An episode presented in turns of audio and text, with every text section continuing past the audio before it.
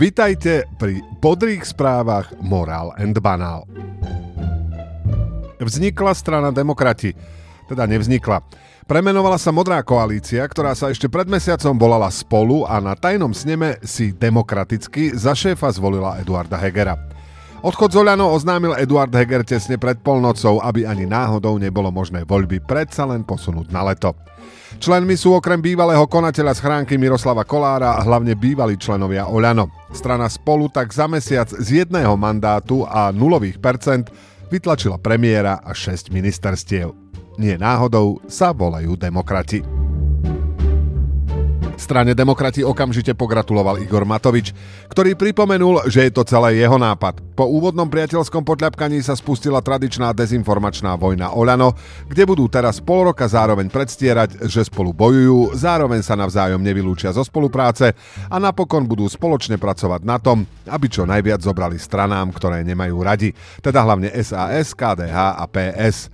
Či si to tieto strany už všimli, alebo si to všimnú tradične týždeň pred voľbami, ťažko povedať. Hoci k demokratom zobrali aj Stančíka, Juraj Šeliga stále nič. Vznikla aj strana Jablko Lucie Ďuriš Nikolsonovej. Tá uviedla, že politici z jej strany sa nebudú voziť vo vládnych limuzínach, ale budú počúvať občanov. O tom prvom úprimne nepochybujeme. Medzi tým Robert Fico plní kultúrne domy po celom Slovensku a usadil sa na čele prieskumov. Vďaka usilovnej snahe Oľano a jeho odštepných závodov Richarda Sulíka a trochu aj pani prezidentky, tak zrejme v októbri dostaneme ďalšiu štvoročnú šancu zistiť, čo je Fico zač.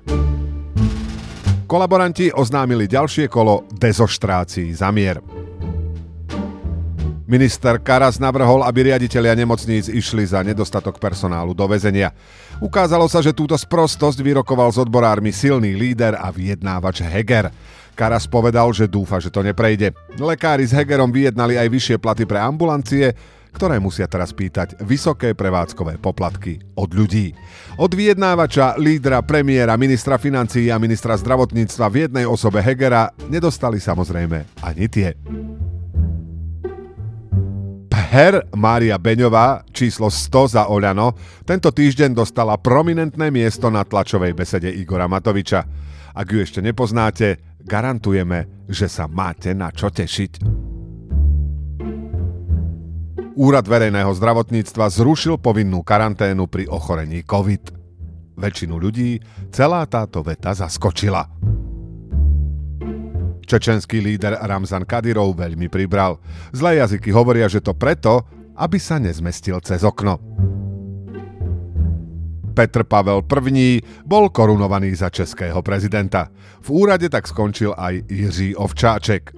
Nechceme radiť, ale v Oľano je teraz celkom miesto. Toto bol súhrn bodrých správ za minulý týždeň a do toho budúceho vám prajeme veľa dobrých štartov. Moral and Banal nájdete aj na Facebooku, Twitteri a Instagrame. Ďakujeme za pozornosť.